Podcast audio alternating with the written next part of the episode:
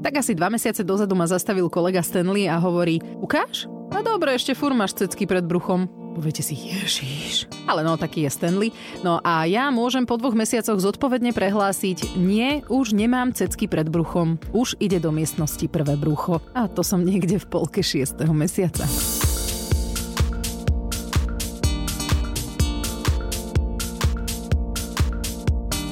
Anke pribudne od apríla súrodenec a viete aj to, že ma to pomerne dosť šokovalo. O tom sme hovorili v predošlom podcaste. V tejto časti sa budem snažiť na nového člena domácnosti pripraviť. Seba aj Anku. Porozprávam sa s detskou psychologičkou Romankou Mrázovou. Môj brat sa narodil, keď som mala 4 roky. Mám aj sestru, ale tá sa narodila až o 14 rokov, takže to už bol celkom iný prístup. Úplne ináč som to vnímala, keď ona sa narodila, veď to už som jej bola skoro fakt ako mama. Ten môj brat má asi tak viac zasiahol, si dovolím tvrdiť. Celých dlhých takmer 5 rokov nebol vo svete mojich rodičov nikto iný, iba malá táninka. No a do toho prišiel zrazu nejaký nový čudný tvor, ktorý v noci reval, to je jediné, čo si pamätám. Nepamätám si, že či ma rodičia na jeho príchod nejako špeciálne pripravovali. Písala som mame, napísala mi, že nie, nepripravovali, lebo vedia, už som bola veľká slečna a Proste mi len povedali, že budem mať brata vybavené. Spomínam si už ale potom na tie časy, keď bol trošku starší on a trošku staršia som bola aj ja. To bolo také obdobie, že akože Nechcem teraz, aby to vyznelo, že viním rodičov z niečoho. Oni podľa mňa netušili, že čo tým spôsobia. Myslím si, že to mysleli akože v dobrom, akurát, že to vypalilo úplne naopak. My sme boli taký ten typický príklad toho, že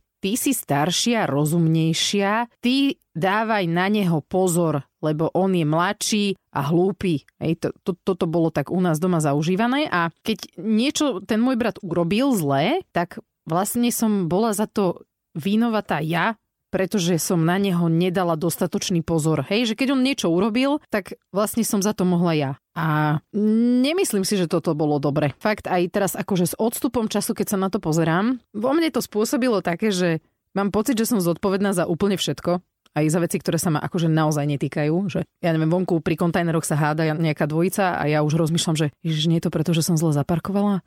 Všetko sa ma týka a za všetko sa cítim byť zodpovedná. Môj brat, Svet gombička. Absolútne za nič zodpovedný nie je. On môže hoci čo, ale proste vždy bude na chybe niekto iný. Vždy za to, čo mu je a ako sa má, vždy za to môže niekto iný. A nejaká úroveň zodpovednosti u neho, že nula.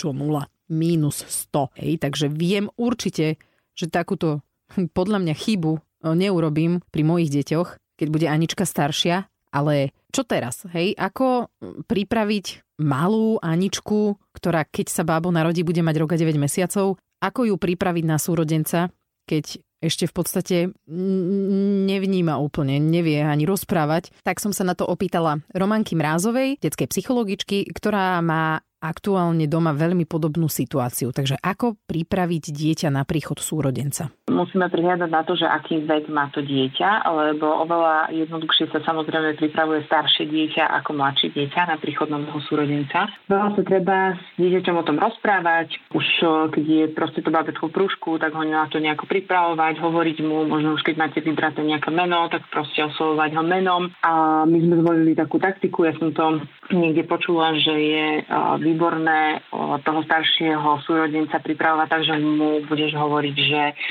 čo všetko on už vie, aký, ako, ako čo už všetko dokáže, čo sa všetko naučil a toto, čo sa naučil, môže naučiť toho svojho súrodenca. Takže my sme tak Leoškovi vraveli, že ty už si sa naučil umývať si zubky, tak keď bude mať Frederik zubky, tak ho naučíš umývať si zuby.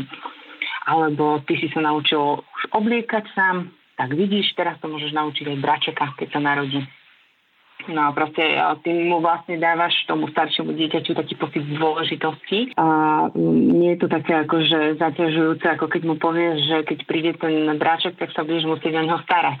Mm-hmm. proste, ale, ale ideš na to ako keby z toho opačného konta, ale v podstate robí to dieťa to isté, hej, že mu hovoríš o tom, že je proste dôležitý a že čo on všetko zvláda a toto, toto čo vie, túto svoju super schopnosť môže posunúť zase ďalej niekomu inému. Keď máme takého mladého, ako máme my, teda Aničku, že mm-hmm. ona, ona vlastne bude mať rok a 9 mesiacov. Áno. A ja neviem, že zatiaľ mne sa moc nezdá, že by si uvedomovala veci. Že nie, mm-hmm. niečo už, ak niečomu akože už rozumie, keď jej poviem, že toto zanes do koša, tak to zanesie do koša, ale potom z toho koša začne tie veci aj vyberať naspäť, takže e, chápe, že nemám ja úplne pocit, že by bola nejaká mm, moc akože rozumná a že by rozumela tomu, že prichádza nejaký nový súrodenec, že ja keď jej ukážem brúško, tak ona skôr akože mi pchá prsty do, do pupka, lebo je to je smiešne. Nezdá sa mi, že by rozumela, že tam je nejaké bábo a že príde medzi nás, vieš, no takže... Hej, hej, ono celkovo akože, či už také dieťa ako to voje, alebo napríklad náš Leo, aj keď on už mal, že dva pol roka, tak on tomu takisto nerozumel presne, akože prsty do pupka a sranda, si nechápal. Akože áno, vedel povedať, že tam je bábetko, ale myslím si, že to sú všetko proste také veci od memorované, aj keď už vie rozprávať. Čiže ja si myslím, že aj pri takom mladšom dieťati ty stále môžeš akože o tom rozprávať, pretože e, to je vlastne aj princíp e, učenia sa tých detí, že to neznamená, že keď dieťa nevie rozprávať, tak ja na neho rozprávať nebudem, hej? Že, že proste mu budeš vysvetľovať, ukazovať, ja neviem, kúpiš nejaké oblečenie, ukážeš, že to je proste pre babetko, kúpiš hračku, odložíte spolu na nejaké špeciálne miesto, kde máte vetičky a hračky pre babetko nachystané. Čiže ako keby celú tú prípravu zvládať spolu s tým starším súrodencom. Aj napriek tomu, že to nie je dieťa, ktoré by bolo hovoriace, hej, že, že alebo teda ako možno také úplne chápavé, pretože uh, on už to nejakým spôsobom postupne naberá, že vníma, že nejaká zmena sa tu deje. Možno, ja neviem, budete presúvať nábytok, uh, príde nová postielka, alebo neviem čo. Čiže všetko ako keby uh, jej porozprávať, čo sa bude diať, keď príde ten nový súrodenec ja neviem, vyskúšať si to možno s nejakou bábikou, je dievčatko, ak má nejakú bábiku, vyskúšať si to s bábikou, že tam bude spinkať a tak nejakým takým názorným príkladom je to, je to ukazovať a pripravovať ju na to.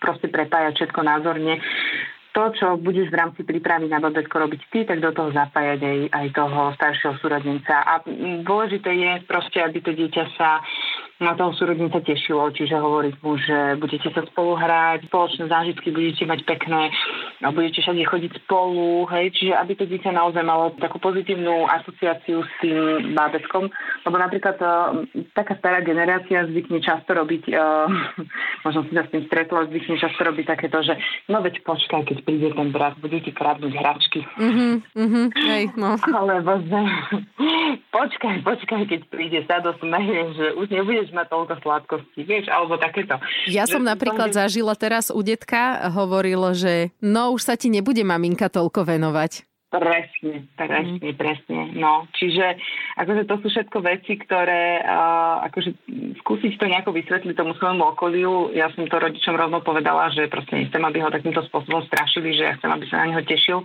a nie, aby bol akože nešťastný z toho, že teraz mu z toho ubudne. Ale samozrejme treba to dieťa na to pripravovať. Čiže uh, stále, aj keď ona tomu nerozumie alebo teda nerozpráva, tak stále jej hovorí, že proste maminka bude mať menej času, možno budeme sa menej spolu hrávať budem sa musieť starať aj o bábetkovi, že proste e, celé je to takto nejako akože hovoriť. Veľa rodičov volí takú stratégiu, aj my sme tu zvolili, že bábetko prinieslo darček tomu staršiemu súrodencovi, akože z pôrodnice, takže sme mm. mali niečo nachystané. My sa tam nejak tak akože zo začiatku vytvorila nejaká taká hneď pozitívna väzba, takže sme niečo také akože priniesli so sebou. Mm-hmm, dobre, super, ďakujem za tip. A teraz čo my rodičia? No, my rodičia, neviem, či... Mám taký pocit, že tá príprava toho dieťaťa je jednoduchšia ako, no. ako, No, neviem nie, čo ti mám povedať. Proste. To asi človek si to predstavuje ako že všelijak, že, že nejak bude fungovať, ale proste potom príde to dieťa a celý ten režim proste rozbije. A ja si myslím, že je proste dôležité um, v celom tom nezabúdať na také svoje vlastné duševné zdravie, lebo uh, ja osobne zo svojej vlastnej skúsenosti som strašne akože to celé prežívala a myslela hlavne na toho staršieho, hej, že ja som tak strašne chcela, aby um, všetko celé zvládol super a, a tak som to proste celé prežívala. Bola som z toho smutná, keď on bol smutný, lebo tak mali sme nejaké také svoje už zaužívané rituály, chodívali sme spolu spávať, čítali si knížku. No ale našťastie už predtým sme urobili takú prípravu, že napríklad v posteli sme sa s manželom vymenili, čiže vlastne bližšie pri jeho postielke, pri tom staršom bol on a ja som bola ďalej, aby už si postupne na to zvykal, že nie je úplne pri mne. Alebo to uspávanie sme riešili tak, že sme uh, išli na striedačku s manželom, že jeden večer išiel čítať on a uspávať, druhý večer ja. Čiže v podstate si ten starší na to tak nejak akože zvykol, že, že nebude úplne všetok ten čas strávený so mnou. A tým pádom, keď som nejak tak e, videla postupne, že aj on je akože privyknutý na to, že je so mnou menej, tak e, som sa aj ja cítila lepšie a komfortnejšie. A myslím si, že toto je asi základ e, všetkých tých rodičov, že proste toto nejak tak potrebujú mať asi ako prvé, že, že to staršie dieťa bude proste v pohode a potom už budeme viac v pohode aj my a zvládneme asi čokoľvek, čo príde. No, môj Janko stále hovorí, že musíme aj tomu malinkému dávať presne toľko lásky ako Anke. A on už aj teraz mi často vyčíta, že opýtal sa ma napríklad. A teraz je ako veľké bábo a ja, že uh, neviem. Že akože nevieš, pri Anke si to vedela. Vieš, že že, uh-huh, že, uh-huh. že už teraz akože tak inak pristupujem vlastne k tomu mladšiemu, akože tak akoby, uh-huh. vieš, že stáva sa často v rodinách, že to, tento mladší bábo nedostane akoby toľko lásky ako to staršie, hej, lebo máš iba to staršie a venuješ sa mu plnohodnotne a keď príde to druhé, tak už máš zrazu dve a musíš to tak rozdeliť medzi tie dve, že aby sa nám to nestávalo, že, že aby aj to malé dostávalo toľko veľa ako aj Anka. On sa skôr bojí toho, že že to malé bude mať menej ako Anička, no. Áno, akože aj v tomto som eh, často balansovala, lebo práve vtedy, keď som hľadala akože to vyrovnanie, aby ten eh, starší sa necítil proste ukriúdený, tak som často proste odbiehala od toho mladšieho a som si vravela, že bože, veď koľko času a koľko priestoru som venovala tomu staršiemu a teraz tento chudočík proste príde sem a nemá toho toľko. Potom som si to tak nejak akože uvedomila, že on v podstate nie je o nič ukratený, len tá situácia je akože inakšia, hej, že je inak proste rozložená, lebo on zase dostane iné veci, ktoré napríklad nedostal ten starší. A to je napríklad, že vstupuje už do nejakej rodinnej konštelácie, kde už ten súredenec je teraz tento mladší, on oveľa lepšie reaguje na, na hru alebo na prihováranie sa o toho staršieho, hej? že proste ako keby mu to bolo nejak tak prirodzene bližšie. Kdežto ten starší dostával iba tú dospeláckú pozornosť. Jasné, že na jednej strane nedostane toľko tej dospeláckej pozornosti a lás, ani nie, že lásky, to nemôžeme povedať, lebo teda láska sa nedá proste merať, hej? že to sa, to sa nedá odmerať, to, to nejde rozdeliť ani spravodlivo, to tak proste nefunguje, ani keď už sú dve deti na svete, že proste teraz si povie, že tak teraz presne na polovicu toľko to času venujem jednému a toľko to druhému a bude to spravodlivé, pretože každé dieťa je úplne iné a každé dieťa potrebuje niečo úplne iné. To znamená, že keď jedno moje dieťa sa rado túka a druhé nie, tak ja nebudem túkať obidve naraz rovnako, pretože viem, že možno ten jeden bude mať z toho vyššie hlavy, ten, ktorý má toho túkania menej rád a ten, ktorý má toho túkania veľa rád, tak ten možno bude mať stále málo. Hej? Čiže snažím sa prispôsobovať vlastne nejak tým potrebám toho dieťaťa, že hľadám to, čo potrebuje a podľa toho mu ich naplňam. A vtedy je dieťa šťastné a spokojné, nie keď je to proste rovným dielom rozdelené. Čo na to táto? Príprava Aničky na súrodenca? Tak to je akože veľká téma. To musím priznať, že to ma celkom dostalo, lebo to sa dá nejak, to ja teda si neviem predstaviť moc, že jak jej toto budeme vysvetľovať, že teraz niekto príde a že teda, že bude to jej súrodenec a bude sa s ním deliť o nejaký, či nejakú časť toho, čo sa doteraz nemusela deliť s nikým, ako ne, neviem si predstaviť, jak jej to budeme rozprávať alebo vysvetľovať, čak to dieťa nevie pochopiť, že má ísť kakal na šerbel, hej ona to proste pustí, kde je. Tak je ne, to, ale akože veľmi sa na to teším a pozriem si to určite.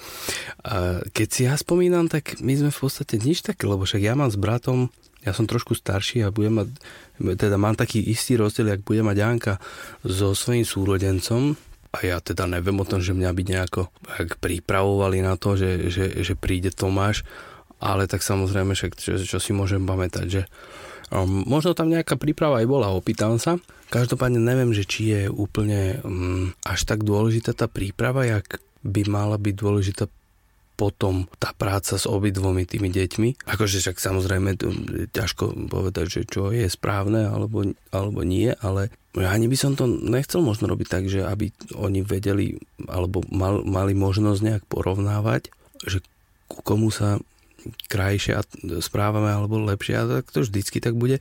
Ale skôr by som, no proste chcem sa vykochtať tým smerom, že ja by som bol radšej, keby oni uh, s tým svojim súrodencom tak tvorili taký nejaký tím, hej, že ja ich tomu aj budem učiť určite, že, že my sme vám niečo zakázali, dobre, kľudne samozrejme porušte to, spravte tak, jak vám vyhovuje, ale musíte držať jeden za druhým, a respektíve jeden druhého, musíte to robiť spolu. Hej, že, že keď my niečo zakážeme napríklad, že musíte sa vykryť jeden druhého a robiť to za našim chrbtom, aby my sme vlastne o tom nevedeli. A keď áno, keď sa náhodou o tom dozvieme, tak budete obidvaja na tom zle. Čiže je to asi rozumeno, čo som tým chcel povedať, či ani ne? Takže tak, no, však príprava nejaká podľa mňa z Staničkinej strany určite z mojej strany bude asi len veľmi jemná. ja ich potom pripravím, keď ich zoberiem obidvoch na pivečko. To bude, to bude príprava, ešte len počkaj. No tak Janko má svoje spôsoby, ktoré predpokladám nikoho neprekvapili. Ja si to úprimne neviem predstaviť, ako my budeme fungovať v apríli. Je to pre mňa totálne nepredstaviteľné. Jediné, čo sa modlím, je, že Anka bude celú noc spať a nebudú sa navzájom budiť. Ale to je asi veľmi utopistická predstava. No veď, aspoň budem mať o čom rozprávať v ďalších podcastoch. Tie predošle nájdete na všetkých digitálnych platformách a nás môžete sledovať na Instagrame. Sme tam ako Triezva mama podcast. Romy Mrázová sa tiež postupne vracia k Instagramu, ako je rastie mladší syn. Ju nájdete ako Psyche SRO.